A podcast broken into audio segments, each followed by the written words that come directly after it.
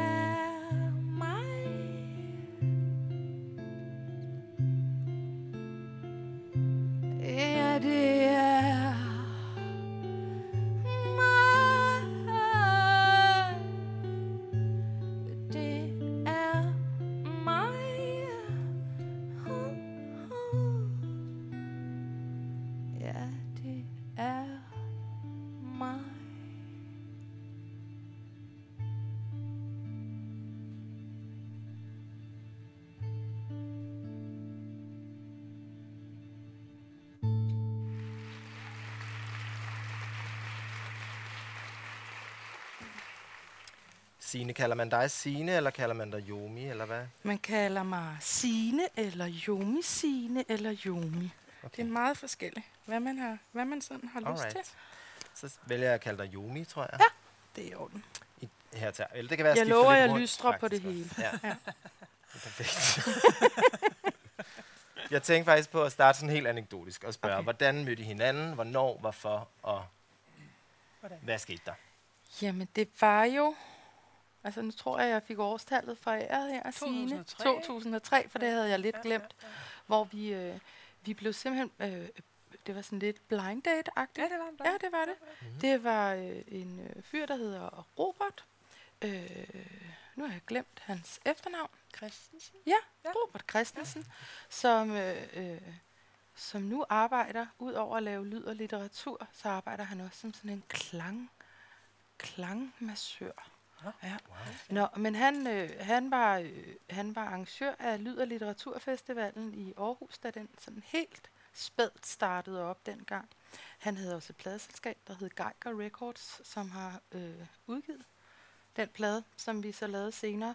Og de har også udgivet mange andre virkelig, virkelig spændende samarbejder og møder mellem musikere og blandt andet en favorit, som jeg vil bede jer skrive en af de bedste plader lavet i Danmark nogensinde, er De Sjældne, som er et samarbejde mellem Lone Hørslev og Solveig Sandnes.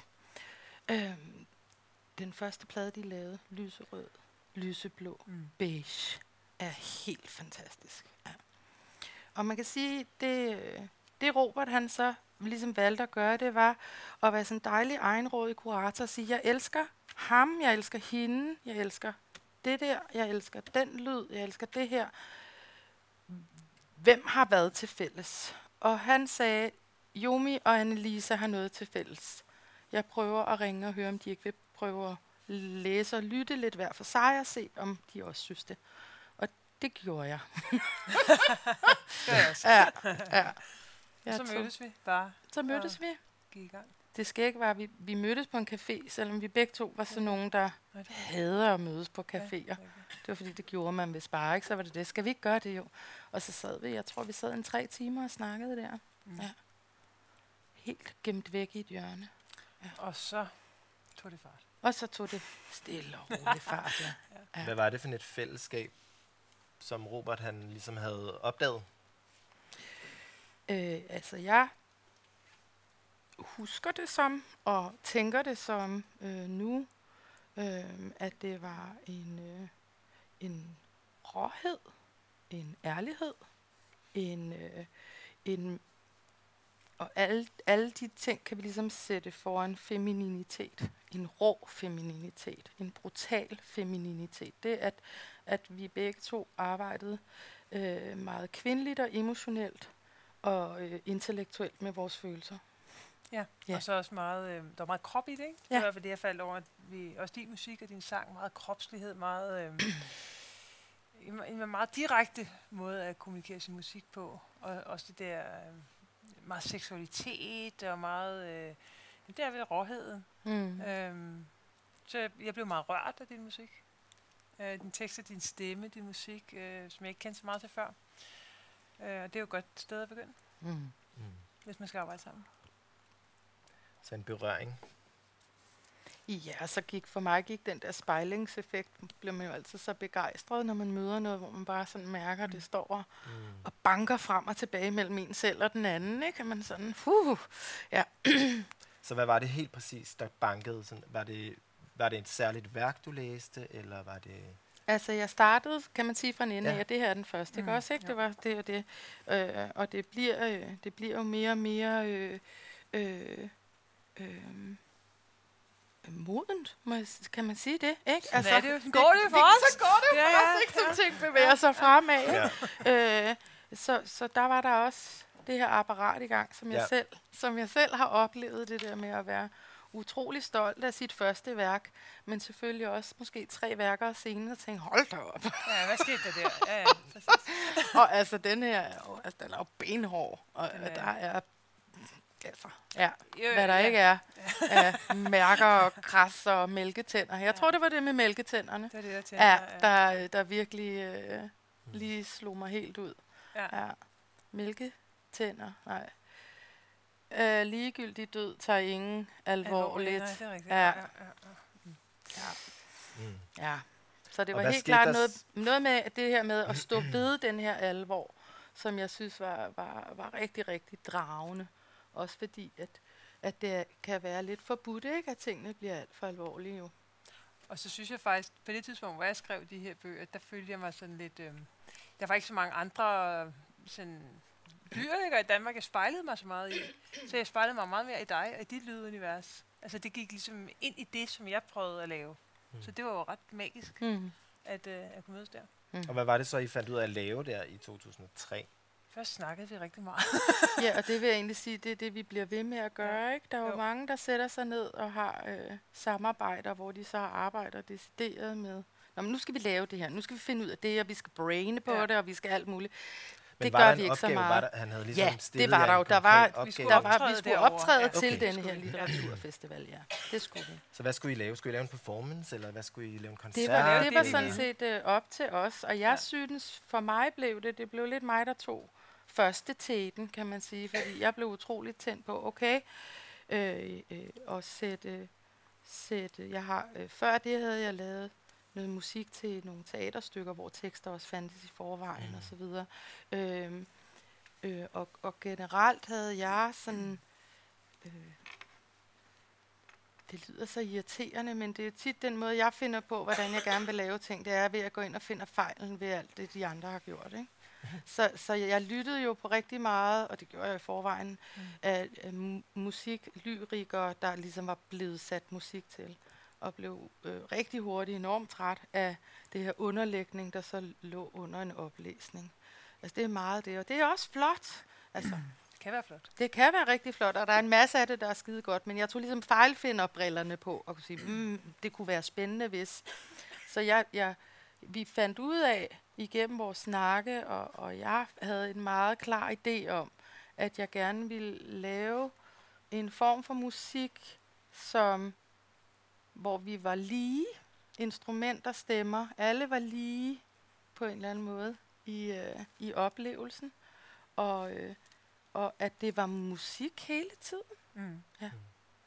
Ja, og for mig så var det, altså jeg gav dig meget frie hænder til at gå ind og bryde mine tekster op og alle de her ting. Og så var det sådan en meget vild oplevelse for mig personligt, fordi den her og også de andre er skrevet i absolut ensomhed. Yeah. Altså jeg viste ikke nogen noget, der var ingen, der vidste, jeg skrev. Det vidste jeg jo godt, det var en anden bog, men den første bog. Det var for mig var det faktisk noget ekstremt privat ved at skrive dengang, på en helt anden måde end det er nu. Og så kom Signe og bare, det skal ud over scenen, og du skal bare... Og jeg kunne du ville have mig til at synge på et tidspunkt. Jeg var sådan, jeg var totalt skræmt og rædselsslagen og sådan noget. Men det var, og så var der også det her med pludselig at høre mine tekster. Altså ikke, jeg hører dem jo, når jeg læser dem op for mig selv og sådan noget, men høre, hvad det var, du læste i dem. Ja. Og hvor vildt det var. Altså, fordi så blev det noget andet, altså så blev det nogle helt andre tekster, eller også så blev jeg pludselig klar over, hvad det var, jeg havde skrevet. Hvor jeg havde sådan lidt... mere sådan noget luftigt forhold til det før, så fik jeg det lige op i øret. Ja. Havde du nogensinde beskæftiget dig med musik før? Altså, jeg er kun som meget glad lytter. Ja. Altså, jeg har spillet blokfløjte, men det tæller nok ikke rigtigt. Så, det skulle du have sagt. Du skulle have blokfløjten med. Jeg glæder mig ikke af. Nej, så er det gået helt galt. Jeg har også lavet hula-hula-dans engang. Nej, altså, jeg elsker musik. Altså, det har fyldt meget på den måde, men jeg har ikke... Og det her med, og på det her tidspunkt, hvor jeg udgav jeg kan huske min første digtoplæsning, altså hvor jeg skulle læse digte op, så var der en ældre kvinde, der kom hen til mig bagefter og spurgte, om jeg ikke rigtig ville af med min digte. Og jeg blev så ramt, fordi hun havde ret, det ville jeg faktisk ikke. Jeg ville faktisk ikke af med noget som helst, det var meget privat for mig, meget sådan der. Og det er jo en kæmpe udvikling, som jeg har gennemgået personligt, men også i mit forfatterskab, altså fra det og så til nu, hvor jeg gerne vil af med mine ting. Og så Der var det vildt at møde Signe, der ligesom skubbede i den retning, og træk i mig, hæv i mig og sådan noget. Det var virkelig fedt. Ja. Ja. En slags fødselshjælper. Ja. Ja, helt uden at vide det jo. Jeg synes jo bare, at jeg havde... los i røven. Jeg fik jo simpelthen bare sådan en gave fra ærerne med det der vinde, og netop kunne stå og arbejde med krop og stemme, og finde de steder, hvor vi kunne smelte sammen og sådan noget. Meget, meget spændende. Det var det. Hvordan lød det så, synes I? Jamen, altså, var I glade for resultatet? Altså, jeg tænkte meget undervejs egentlig på... Altså, jeg var så optaget af hele den her at være i det. Altså, at prøve at være i det og følge Signes idéer og finde ud af, hvad der var, der kom ud af det.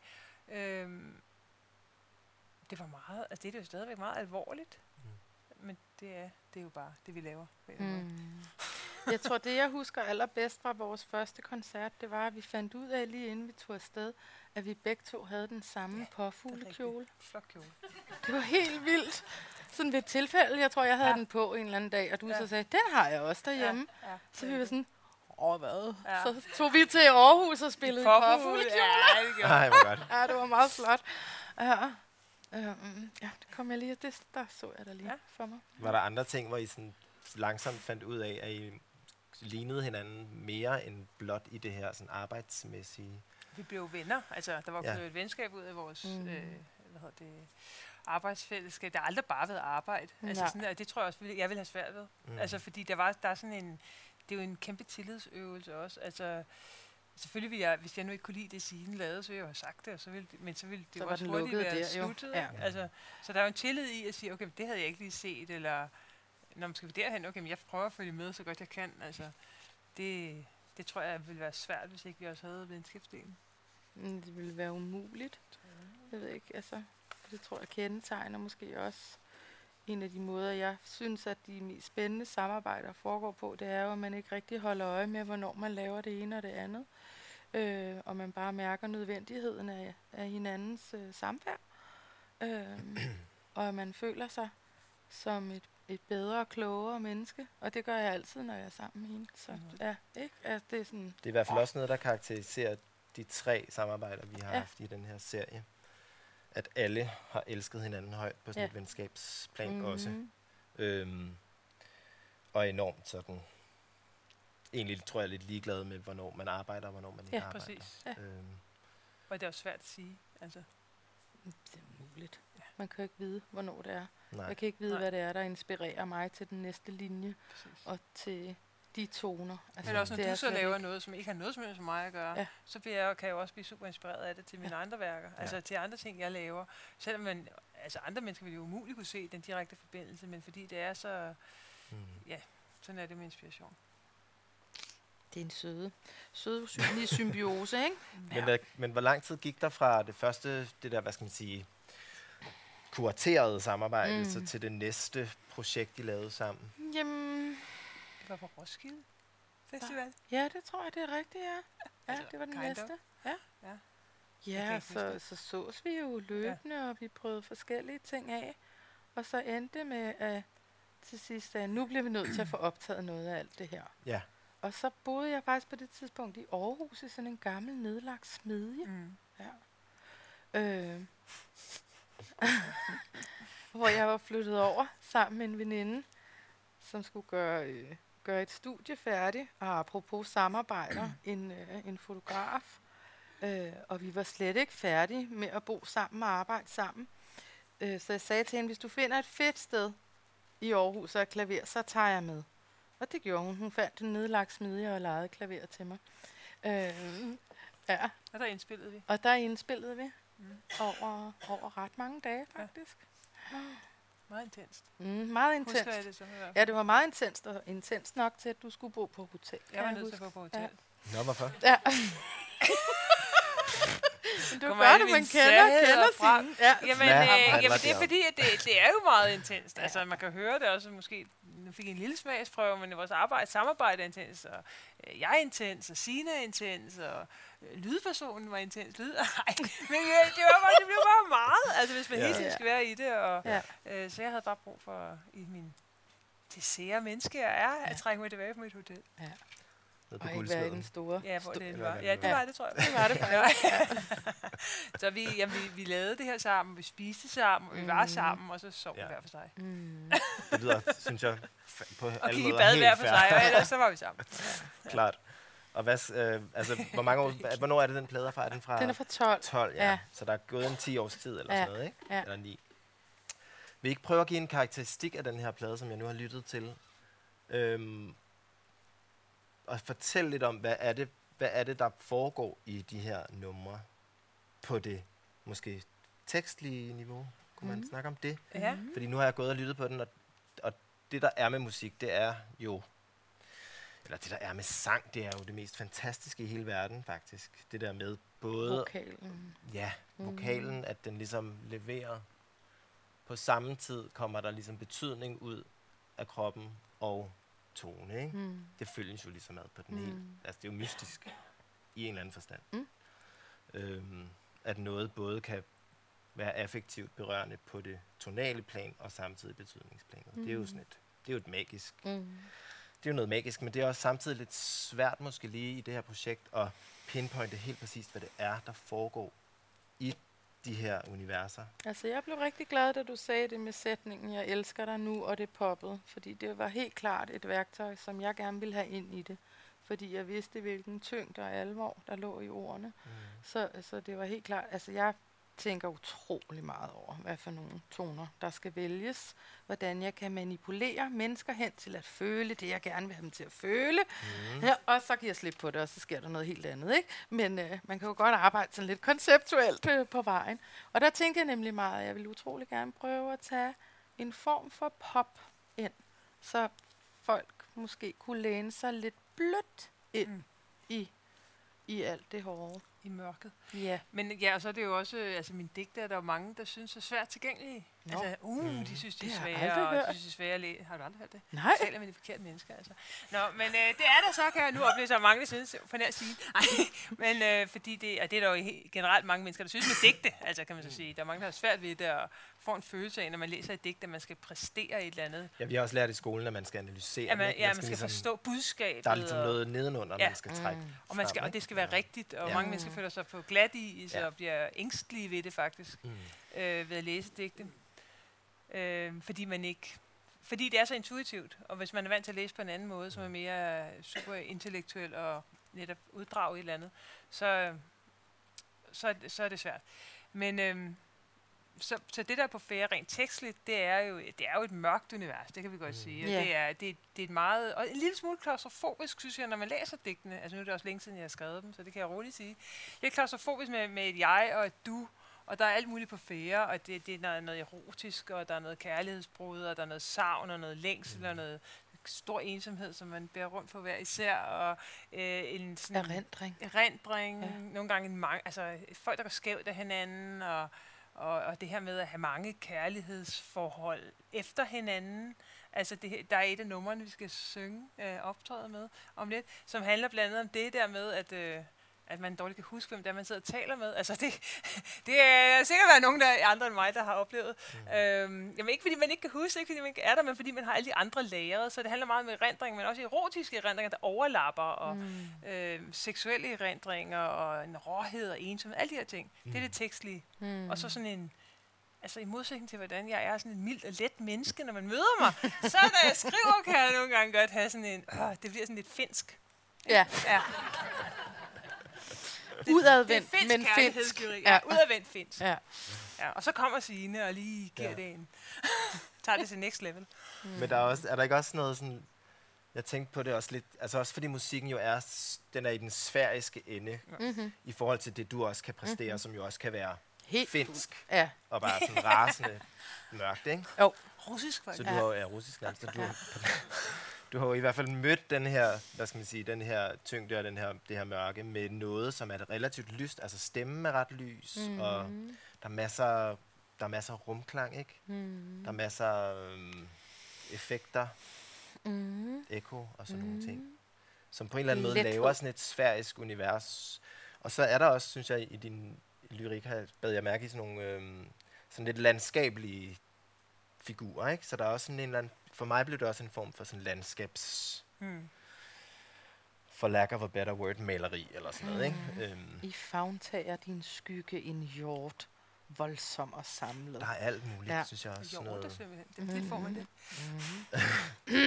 Så der var en eller anden form for, hvad kalder man sådan noget? Den form for musik, som er det sådan soundscape.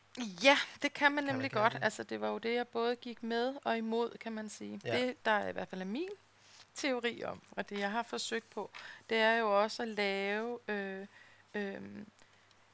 figurerne, for eksempel guitarens figurer, og lave dem ekstremt repetitive, så man ligesom kan komme ind i det der, men der stadig er noget at holde fast til. Så det, altså, det var faktisk, da vi lavede den plade, at jeg opfandt begrebet ond New Age. Jeg ville simpelthen prøve at se, om jeg kunne lave en form for ond New Age-musik. Og noget, man kunne hengive sig i, men at man ligesom arbejdede med noget andet end, jeg skal være positiv og alt. Det er der ikke meget med. Nej, det er der ikke. Det bruger vi ikke. Men altså, det må man jo gerne være. Men det bliver man jo af at hengive sig til det. Men her, i virkeligheden, så bliver man også, altså bliver man jo glad, altså bliver jeg glad, ikke bare men jeg blev jo glad for at møde Signe og Signes, det der take, at det skulle være, at have den der lethed, fordi der er det der, alvor og tyngde i det, men det lød du da ikke skræmme af på nogen måde. Pillede det fra hinanden og kastede det ud over scenekanten og fik mig til at gøre mærkelige ting. Og husk, i Aarhus ville han til at synge som sådan fuld. Ja. Så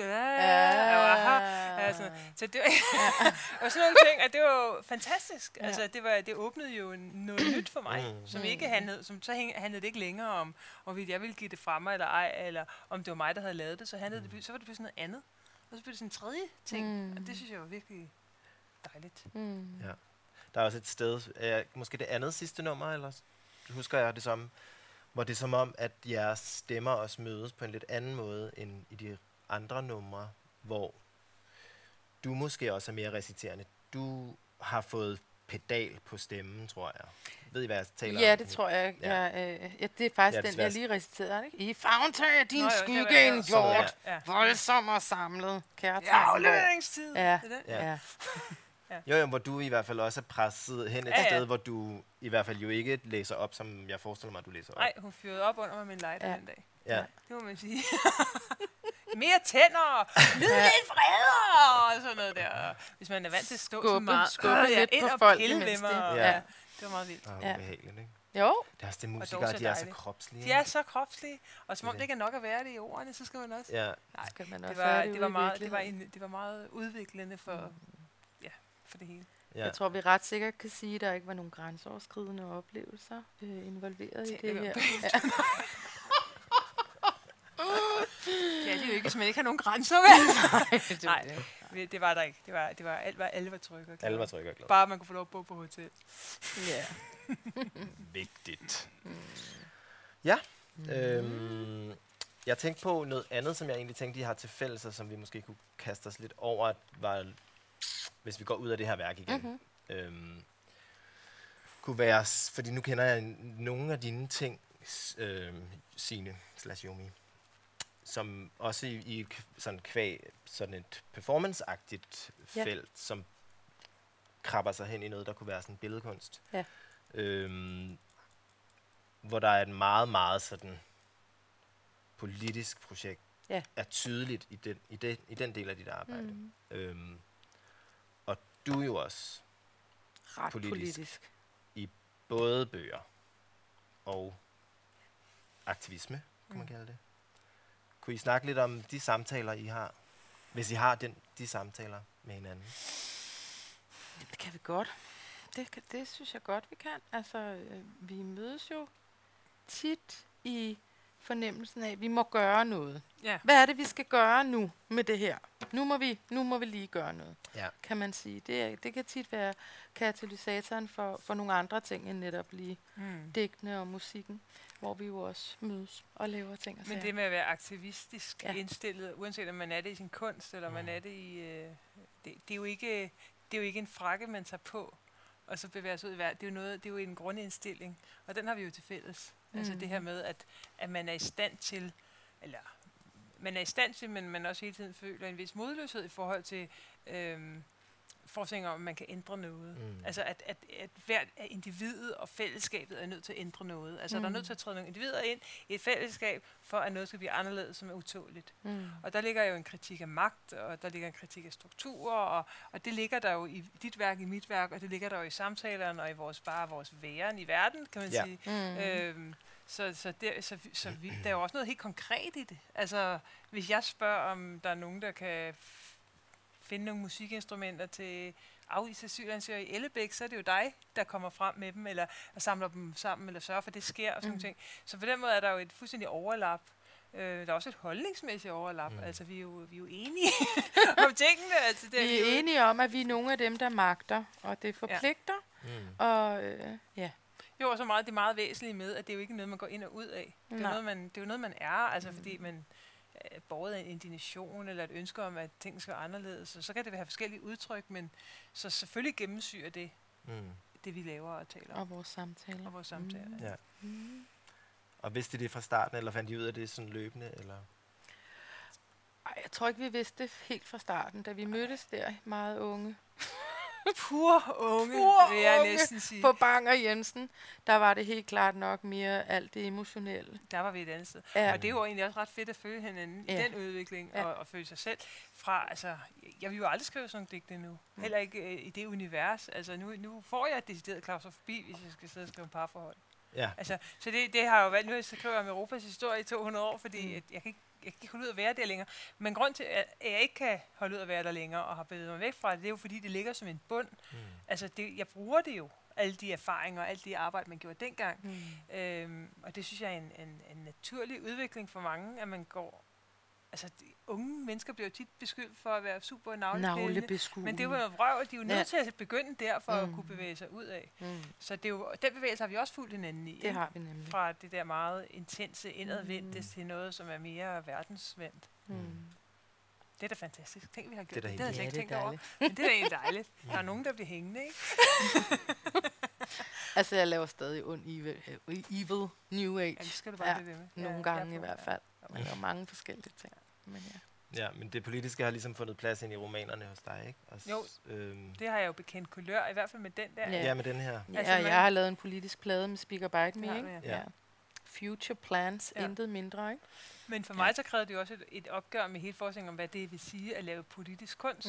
Fordi jeg havde nogle forestillinger med, som viste sig at være fordomme, som handlede om, at jeg havde en fordom om, at politisk kunst, og i hvert fald litteraturen, det er sådan noget antikveret noget fra 70'erne, hvor man har en facitliste, man gerne vil have læseren til at skrive under på, når sidste side er vendt og sådan. Og det er jo slet ikke det. Det er jo meget mere undersøgende og meget mere sådan... Jeg stiller spørgsmålstegn ved, hvordan vi fortæller vores historie, hvordan vores samfund er skruet sammen på en helt anden afsøgende måde, end hvis jeg er debattør. Altså, debattørvirksomhed, det er jo meget ensporet i virkeligheden. Ja. Så altså, man kan godt prøve at få nogle facetter med, men det er jo meget, der er nogle budskaber og nogle forslag eller nogle ting, man sætter frem, hvor i en bog, så er det jo at blive ved med at kunne afsøge. Ja. Men for mig var det en stor befrielse at give mig hen til at sige, jamen det her, det er faktisk en politisk bog, for den handler om europæisk identitet, og den handler om netop selvfremstilling og kulturel selvfremstilling og sådan noget. Hvordan arbejder du med det, Signe, i forhold til... Ja, hvis vi bliver i forestillinger om, at den politiske kunst, det er i hvert fald... Jeg underviser nogle gange på Kunstakademier, hist og pist i Danmark og i udlandet, og møder rigtig ofte unge kunstnere, som er bange for den politiske kunst, eller som har det sådan her. De kan slet ikke overskue at skulle være, eller invitere det politiske ind i værkerne, fordi der er nemlig stadigvæk den her forestilling om, at det politiske, det limet det didaktiske i en forstand. Der kommer sådan en stor finger og siger, at det er sådan her, du skal forstå verden. Men hvordan arbejder du med det? Nu snakkede du lige om Speaker Bite Me. Ja, det er forskelligt fra, hvad jeg arbejder. Det er jo lidt komplekst sammensat, altså i forhold til, hvad jeg laver. Jeg havde engang en manager, der sagde, jeg tror ikke, jeg kan arbejde for dig, Signe. Der er simpelthen for mange tråde, og jeg var meget stedig og sagde, jamen der skal bare være nok. Ja. Så forstår folk lige pludselig bare, at det er sådan en omgang ballonger her, ikke, der er samlet i knytnæven. Og det synes jeg egentlig er lykkes godt, men det kan godt gøre det lidt komplekst, når man sådan skal hive ud og snakke om noget. Men altså, I min performancekunst, jeg har jo i 3 år og sidder ved at prøve at finde ud af, hvordan jeg skal afslutte det, der har arbejdet med noget, jeg kalder ritualer for fællesskaber, som jeg vidste skulle være politisk kunst. Der er altid en form for musik eller lyd involveret i det, men der er også rigtig meget alt muligt andet. Store træer og gips og ler, og der er netop rigtig mange referencer til 70'er, ikke måske 70'er politikken, men meget 70'er, den legende livsstil i 70'erne, at vi skulle lege med ler og gips og røre og mærke og hud, og der er meget nøgenhed i mine performances og sådan nogle ting. Som jeg ligesom har taget med ind i det for at ære det, samtidig med at jeg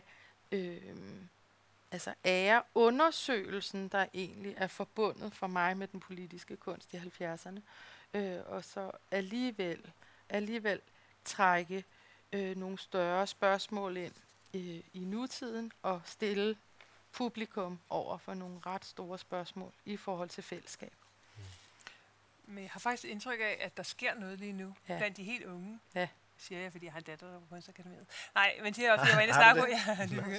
Jeg har lige været inde også, eller var ude på fatterskolen og tale med dem, og der var også sådan en helt anderledes stemning af, det politiske var interessant nu, men det er jo blandt de helt unge, som slet ikke er kommet frem med noget nu. Ja. Og så er det blandet sammen for nogens vedkommende, sådan en form for interesse for noget okkult. Ja. Som jeg synes er sygt interessant, og det går jo også lidt i tråd med, altså, ikke du er okkult, men altså, du er lidt okkult, ikke? Men det her med, at man finder nogle andre måder, altså nogle andre udtryksformer, altså, jeg har jo også nogle magiske ting i min bog, men der er sådan en helt anden åbenhed over for det, efter man har haft nogle super rationelle årtier. Ja. Det er jo fedt. Det er ikke spændende at se, hvad der kommer til at ske. Helt vildt. Det er sådan forheksningen, ikke? Blandt andet. Ja. Det der med, at man kan, hvad hedder det, kaste en... forbandelse eller sådan noget. Ja, det, og den der og pludselig der var en der fortalte eller hæve den. Ja. Der var en på fatterskolen, som jeg ikke kunne synes var, der talte om sådan en fascination af noget, altså okkult aktivisme. Altså hvor man ligesom gennem fællesskaber og tankeoverførsel, altså det er jo ikke sikkert, det betyder jo ikke nødvendigvis at de render rundt de unge mennesker og tror at det her kan ske sådan helt konkret, men der er sådan en anden form for fællesskab, synes jeg er super fascinerende. Ja, det er det også. Ja. Så vi har håb. Ja, jeg tager det simpelthen lige så alvorligt, som vi gjorde. Ja. Du vil gerne ud af det kult, eller? Nej, overhovedet ikke. Jeg synes bare, jeg møder mere af det andet, desværre, også blandt de unge kunstnere. Ja, altså er virkelig sådan en, men der er også en skræk. Modstand. Ja, mod at sige alt for meget, eller jeg kan sådan set godt forstå det. Ja, men det kan jeg også. Det er, vi har jo stadig, synes jeg, det jeg møder mest, er jo netop billedet af, at kunstneren er ikke løsningsorienterende. Kunstneren er beskriveren og spejlet og inspiratoren og sådan noget, men løsningsorienteret, det er ikke populært at være inden for kunstens verden. Jeg tænker også, at det skal, fordi man er nødt til at omdefinere, hvad det politiske vil sige. Altså, fordi man kan ikke bruge de referencer, som hedder 70'erne. Du kan lege med dem, fordi du også har et baggrund i noget kollektiv verden og sådan noget, ikke? Men man kan ikke tage de referencer og overføre dem, så de er nødt til at finde en anden vej i det, hvor det politiske bliver noget helt andet, altså hvor det netop handler om magtkritik for eksempel. Ja. Og det ligger der jo rigtig meget kunst, altså uanset om man er ved det, står ved det eller ej, men det her med at sige nogen, lave en anden form for modmagt, eller det ligger der jo i kunstens væsen, altså medmindre det er en kunst, som ikke altså, ikke godt. Det var ikke kunsthåndværk ikke er så godt. Jeg kan lide kunsthåndværk. Kunsthåndværk kan også godt være politisk. Ja. Kunsthåndværk kan også være politisk. Ja, det kan det godt. Ja, det kan. Jeg ved det godt. Det siger meget om. Ja, det skal det her vi om senere. Det er ikke. Men det er interessant det der med kritikken, det fordi jeg tror faktisk det var noget af det jeg nåede frem til med nogle studerende på det Jyske Kunstakademi her i sidste uge, at forestilling om kritik som noget nedbrydende. Den må vi ligesom komme væk fra. Ja, tak. Forestilling om kritik som noget, der er produktivt, og som er noget, der faktisk er lige så skabende som alt muligt andet, hvad skal man sige, produktion af viden eller idéer eller det som også kan være længselsbåret, altså hvis man længsel efter en ny struktur, længsel efter noget nyt, der kommer til at ske, det er jo begærsdrevet også. At se kritik som en udspringer af inspiration i stedet for, ikke? Det er jo derfor. Jo.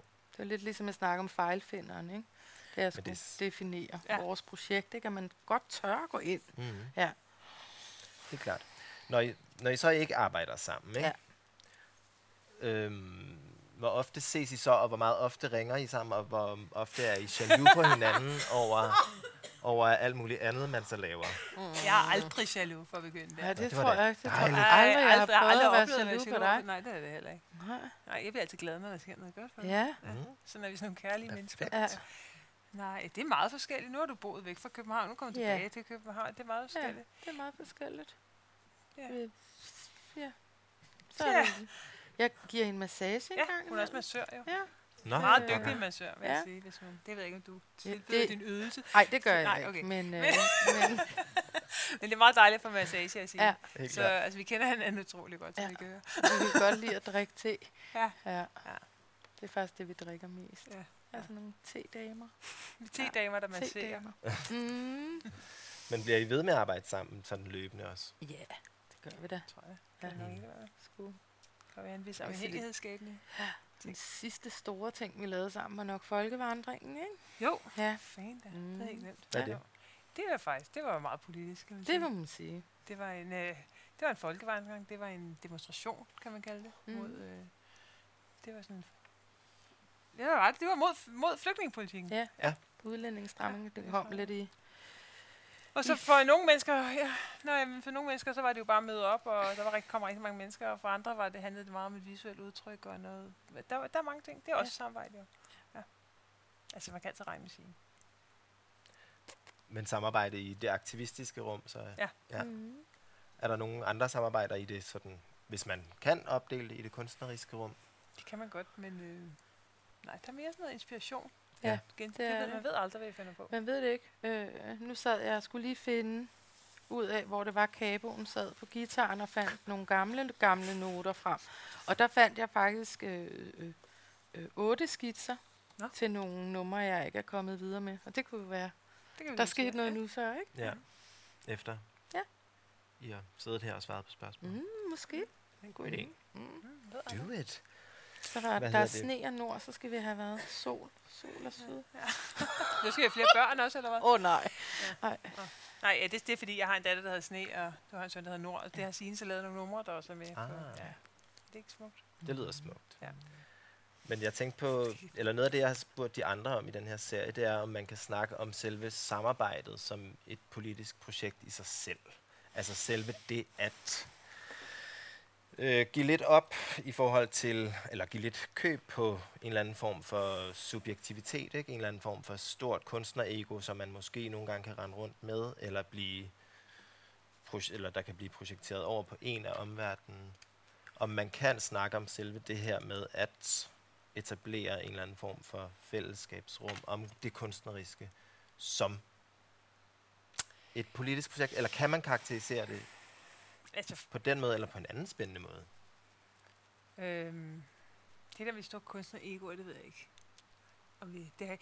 Jeg tænker, at der har været en frihed for mig i at give, altså, fordi at det her med at arbejde på den måde, jeg gør, det er jo altid alene. Altså, jeg har selvfølgelig en redaktør og nogen, der læser og sådan noget. Men hvis man laver noget, spiller sammen med nogle andre, så er der jo mere fællesskabsbaseret. Det har jeg jo ikke haft noget med. Jeg vil sige, det hvis man skal lave en stretch, og så kalde det politisk, så er der jo noget i det her med, at insistere på, at det her er en god måde at udtrykke på os. Altså at det her, det sted vi taler fra, det her meget kvindelige, meget rå, meget direkte sted, at det faktisk er noget, der har værdi, for det er jo ikke noget, som traditionelt bliver værdisat særlig højt i vores kultur.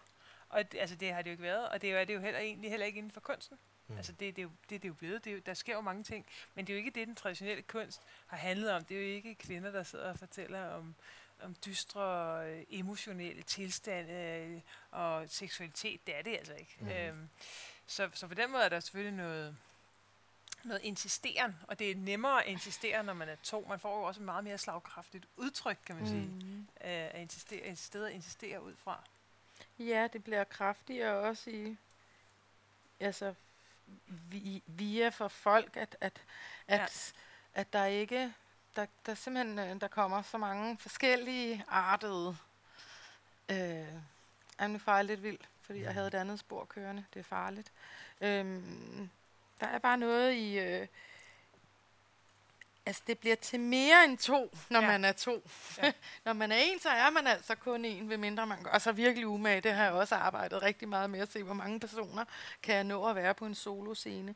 Men når man er to, så er man meget mere på en eller anden måde. Det bliver aldrig en tosomhed. Og det i sig selv, synes jeg også, har en politik i sig. Ja. Det var en smuk sætning. Det bliver til mere end to, når man er to. Ja. Yeah. Jeg elsker dig nu. Kan du prøve at forklare den? Hvad er det, der opstår, som er det der mere?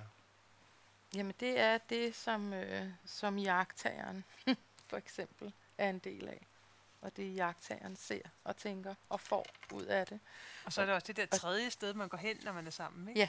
Altså fordi man kommer dig og mig, og så bliver ikke det vi to, men så går man hen og laver noget, som opstår en, som man ikke har kontrol over på samme måde, som man i hvert fald har en fiktion om at have kontrol over det, der foregår hen i ens egen... på ens egen bane halvdel, ikke? Jeg tror også, det er derfor, vi begge to måske bliver lidt stille, når du netop siger det store ego og sådan noget. Jeg kunne se på dig også sådan lidt.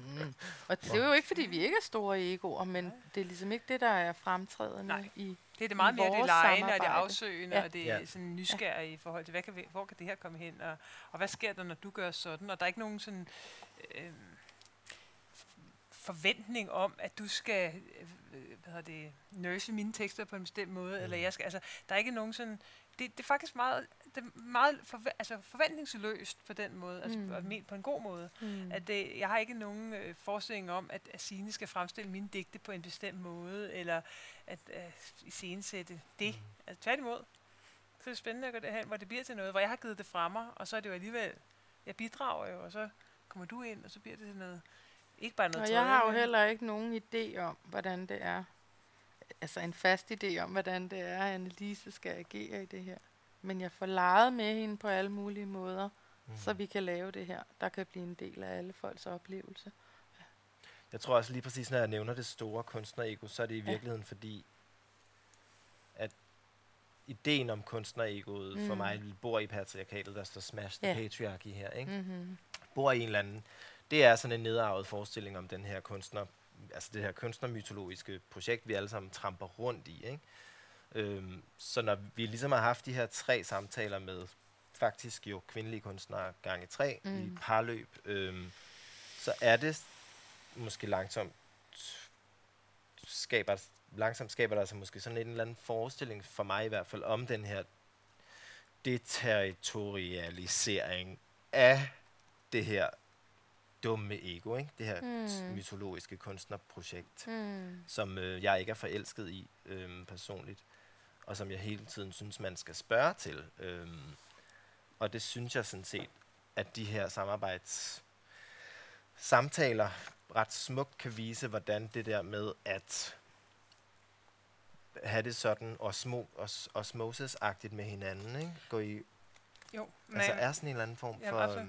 Men jeg tænker også, man kan jo også sige det... Fuckfinger til patriarkatet. Det er det også, men man kan jo også sige, at det traditionelle, store, mytologiske kunstner-ego har aldrig nogensinde været et kvindeligt privilegie. Nej. Altså, det har aldrig været den kvindelige kunstners privilegie. Ikke at kvindelige kunstnere har store egoer bevares, og det har kvinder også og sådan noget. Men som mytologisk figur, kunstneren med det store ego, kunstneren som den der romantiske dyrkelse af egoet, eller ophøjelsen, det har jo aldrig været kvinders. Så derfor man har tabt kæben, når man endelig har mødt en eller anden 1800-tals kunstner eller forfatterinde, hvor det var lykkedes bare i det mindste, fordi hun havde en mand, der sagde, det var okay. Ja. Ja. Hun måtte godt, ikke? Det er ligesom det tætteste, vi kommer på. Og så begik hun selvmord, ikke? Ja, og for kvinder har du altid været forbundet med meget trods, og meget stillet op imod normerne, og også den her insisteren, altså på at have ret til at have en stemme.